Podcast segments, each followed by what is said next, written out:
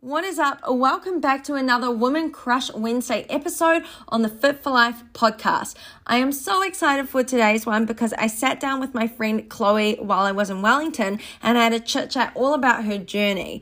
This was a big talk, and I did want to pop in and give you a trigger warning as we do talk about her background in anorexia, competing, as well as speaking to a therapist. As always, I hope that you enjoy this podcast. And if you do share it on your stories, make sure you tag me so I can repost you. What's up, everyone? Welcome back to another Fit with Anne Julie podcast. I'm so excited because today I am in Wellington, New Zealand with my friend Chloe. Hey guys, it's Chloe Lynn Hunter. Today, we are going to be chit chatting about her journey and a little bit of tips on how you can handle going through the fluctuations that life gives you, as well as some tips to get started on your fitness journey if you haven't already. Exciting. So, I'm going to put the ball in your court. Could Yep. you please explain a little bit about your journey and how you got started, how long you've been on your journey for, and competing? Yeah, cool. So uh, I started when I was probably about 14, I think, when I first started in the gym. Um, and my background was a little bit of eating disorder background, so I had a lot of um, body image issues and going through like anorexia and stuff like that. So I got into the gym, I guess, as a bit of an obsession. Um, and so for me, starting out, it was quite an unhealthy relationship, more about overtraining, undereating.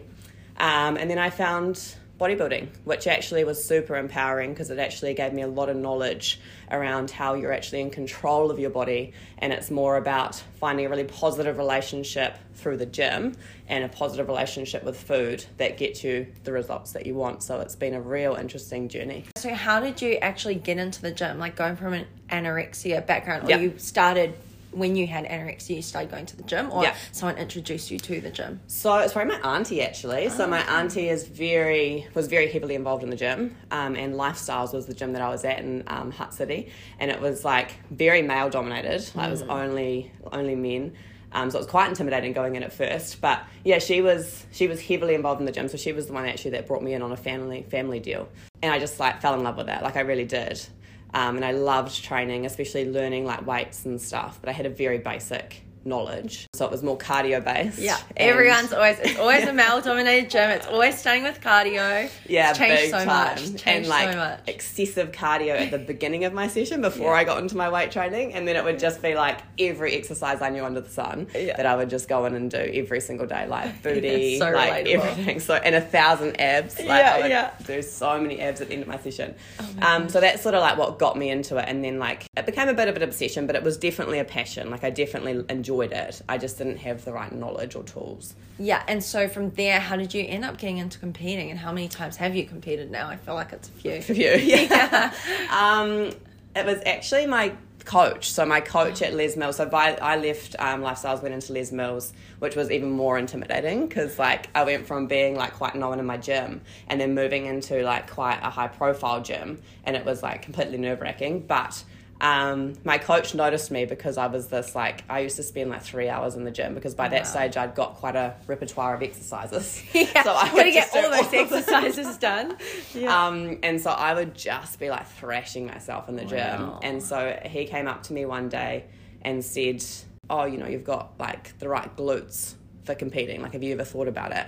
Um, and it's funny in the gym and in that capacity, it's not creepy. Yeah, yeah. someone says that. Yeah. Normally, It's if like someone said that, you'd be like, yeah. excuse me. Yeah. Um, but because he was a trainer and stuff. It's a and I knew- compliment. Yeah, that's right. And he was, uh, it's Fili Nuku, and he was quite a high profile, taught me so much about competing. But I knew nothing, like absolutely nothing. Like when I think back, like trainer at the gym at that point for competitors and stuff like that. See, I guess the seed was sown at that point Yeah, because I yeah. was like, oh, I've never really. I thought my friends would laugh at me, and that's what I said to him. I was like, oh no, my friends would laugh at me. I wouldn't do that. And he was like, well, what kind of friends are those if they're going to laugh at you, you know? And I like went away and I really thought about it. And I was in quite like a bad space, like bad relationships and stuff at that point that had like broken up. And I was like, you know what? Like, I'm actually going to do something for me. Like, I was like, let's do it. And so, like, I went up to him and I was like, oh, what would I do if I was thinking about competing? And he was like, I'll see you on Friday. And then it was just like, that was it. And he didn't know any pros, like, didn't know the process. And so he said, if you're going to compete, like, you have to go watch a show. So I flew up to Auckland and watched like a oh, show wow. and stuff. That was sort of what got me into it. And then like did my first show and just thought I was going to tick it off. And then my plan was to go overseas, but like just fell in love with it. Like Yeah. once I once I did my first show. Amazing. And now I've done maybe 13, 14 shows. Oh Gosh, that is a lot of pressure on your body and your mind to Yeah. go through that. For anyone that's listening that's been through a comp prep, like they'll understand. But I don't think until you go through a prep, you don't understand like how hard it is, like the discipline. I mean, everyone goes through different experiences. Like, do you find it gets easier as you go from show to show, or it's just different? Or It's very different. Like I think definitely it gets easier because it's like anything when you know what to expect, the journey is a lot less like unknown. so it becomes a lot like easier to cope with.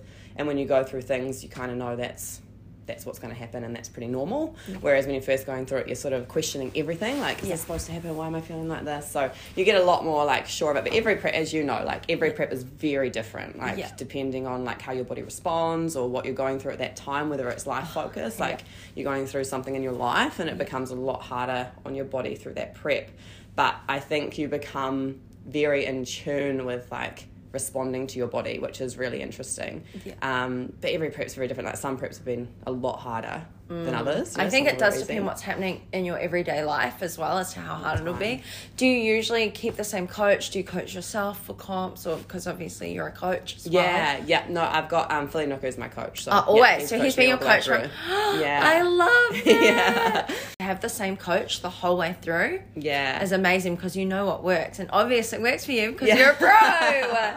yeah. yeah. definitely. And you build such a big relationship with them, you know, which Yeah. is like, Oh, I I, mean, that. like, um, yeah, it's really, really interesting. And you, yeah, that's right. And You've got to trust that person that you're with, and it's very hard finding the right coach. It's really important, but also like you have to trust that person, and it's not going to happen the first time. And I think like we're in living in a world that's so instantaneous. You know, we expect like things right now, but your first show might not go the way you wanted it because you've got to. Your coach has to learn your body as much as you have to learn your body. It's not Yeah. just like uh, one size fits all. It takes a bit of time for you both to build that relationship. So you've got to give it time. I agree. Yeah, and I also think like a lot of people, you will see the odd one out that happens to do their first show and they get first, and that sets other people up thinking, well, she did her show and she placed first, and it's not always going to be the case.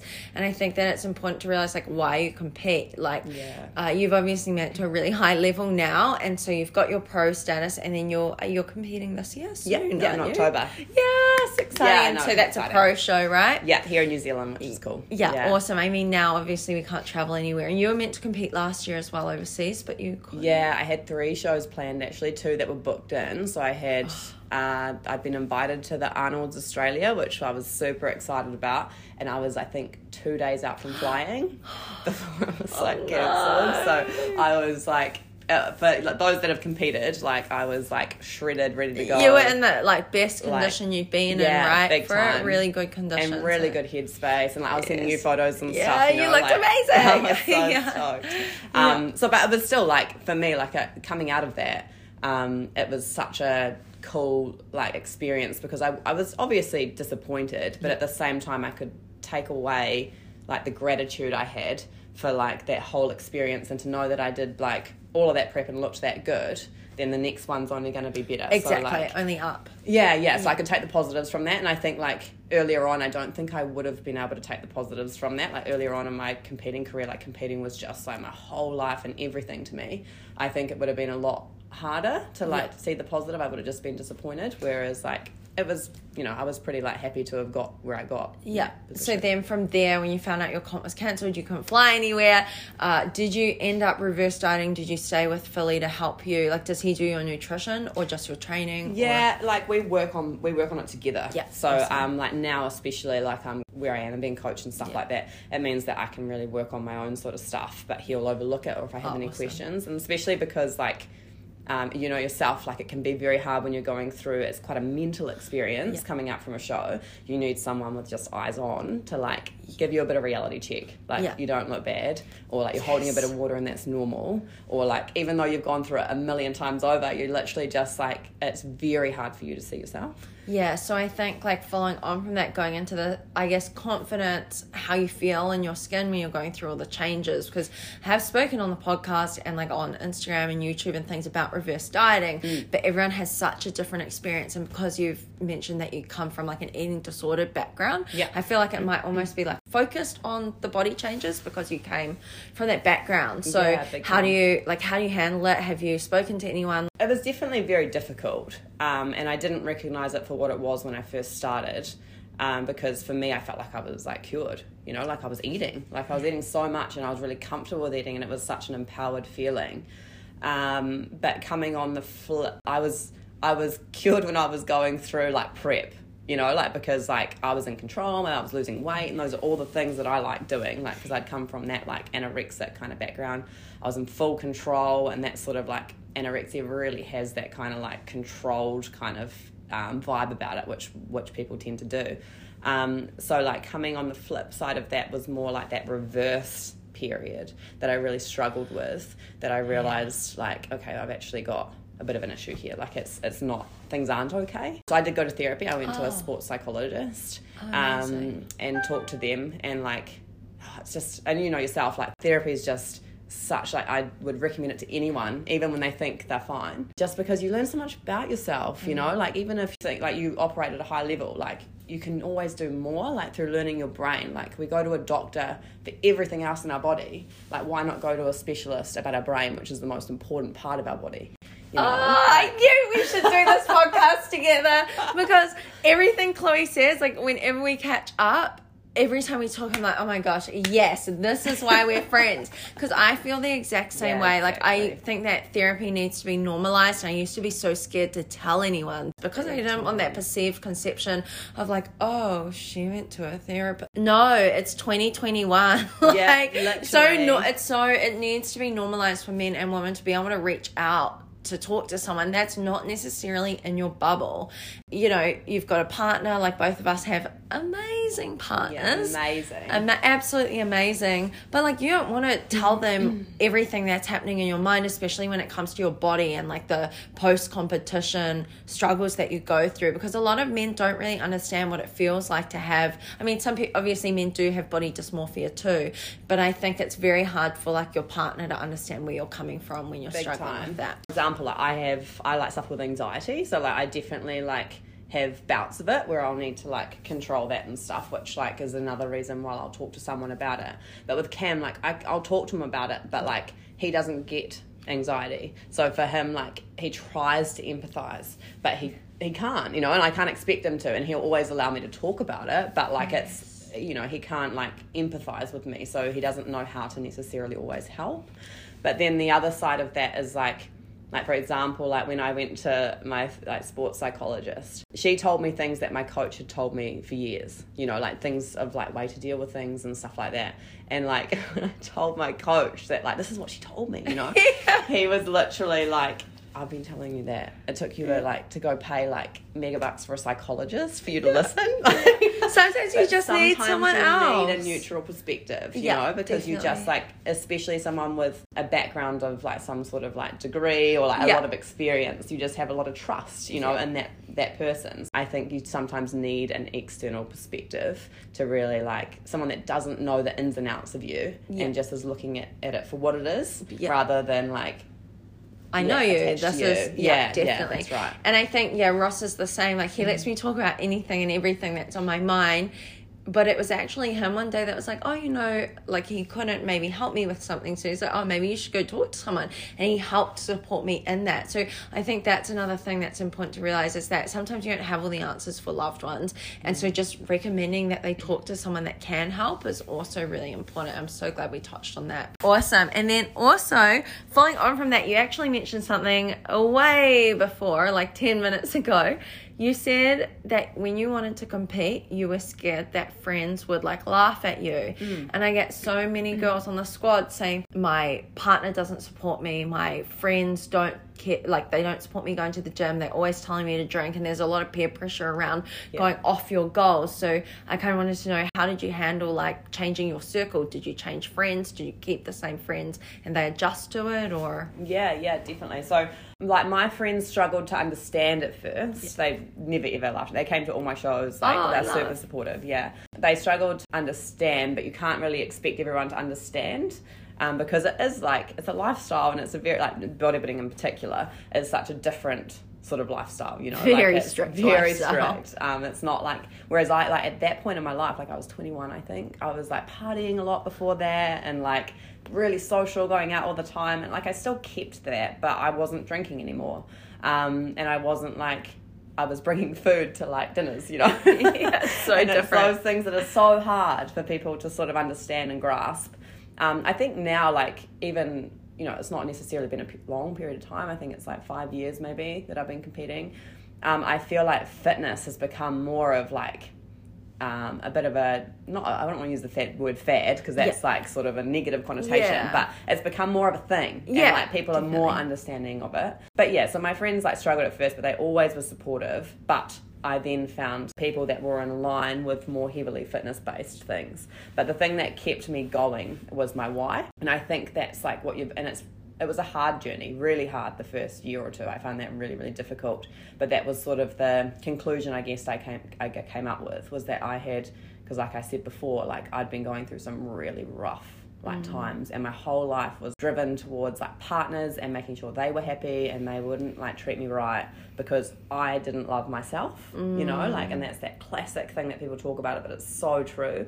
And that was why I was beating myself up with anorexia and all those things. It was a punishment you know? Ah, see. and so like now like on the other side of that like I had to remember my why. And my why was I needed to do something for me. And so no matter what anyone thought, it's too bad I'm not doing it for you. I'm doing it for me. This is the one thing in my life that I'm going to oh. do for me. And so that's like whatever your fitness journey is, you know, whether it is competing or whether it's literally like a weight loss journey to make you feel like good or it's a health reason or whatever it is, you remember that why and you have to remind yourself. And there are going to be times that you're literally like, oh, I'm so unsure because peer pressure says this or because my friends made that comment and I'm going to overthink it.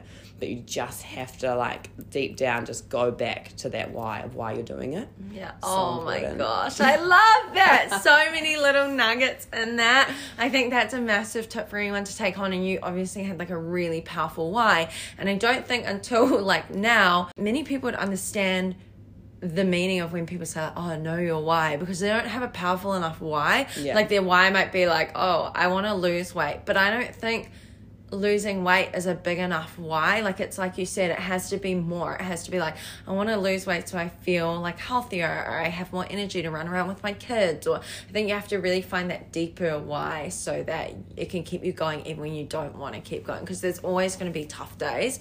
And I think a lot of people are relying on motivation and it's just not a thing. Like, I mean, I bet on days during your prep, especially in the last five years, there were days where you like really just probably wanted to have a nap or something. Yeah. Of Go to the gym.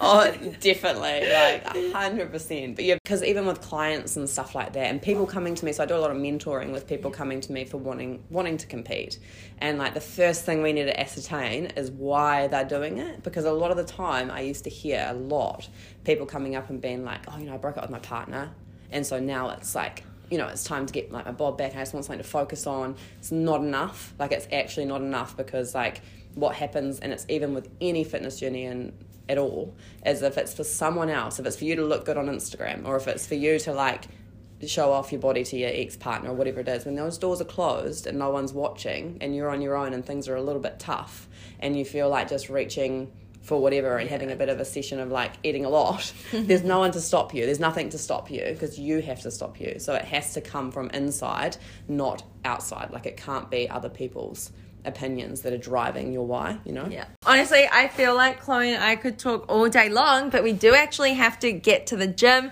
So I am going to end it with one more question and I'll have to get you back on because honestly, we have so much more to talk about.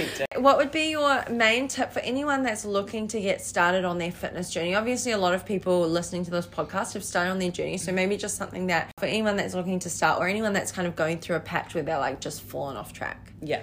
Okay, cool. Well, obviously, find your why. Yeah, yeah. I was like, well, that's probably your main why, but uh, yeah, after why. first. So that's your number one. yeah. Um, and then it's just literally start. Like, just today, you know? Like, it doesn't have to be wait till Monday. It doesn't have to be tomorrow. It's literally a case of, like, get it, like, write down. Like, I find writing so therapeutic. Oh my gosh, me too. Like, whatever it is in your head, whatever you're trying to do, like, write it down. And then, like, just start creating a plan. And it can't just be like, I'm just going to start going to the gym three times a week. Like, it needs to be, okay, on Monday, I know I can fit it in at 5 p.m. to 6 p.m. I'm going to go to the gym. Or like, I can actually fit it in in my morning, and that would be a great way to start the day. And create that plan and then work that plan but it needs to be just to start you know and start small don't start big like start like two days a week make it achievable but put it in and do not allow yourself to have excuses just get it done because you're going to feel good and that's how that snowball will, will start that positive feedback will start to roll and keep you on track Definitely. I find this so funny because I had Jerica from America on the podcast last and she said the exact same thing. Did she? And I said the exact same thing. So that is three out of three so far.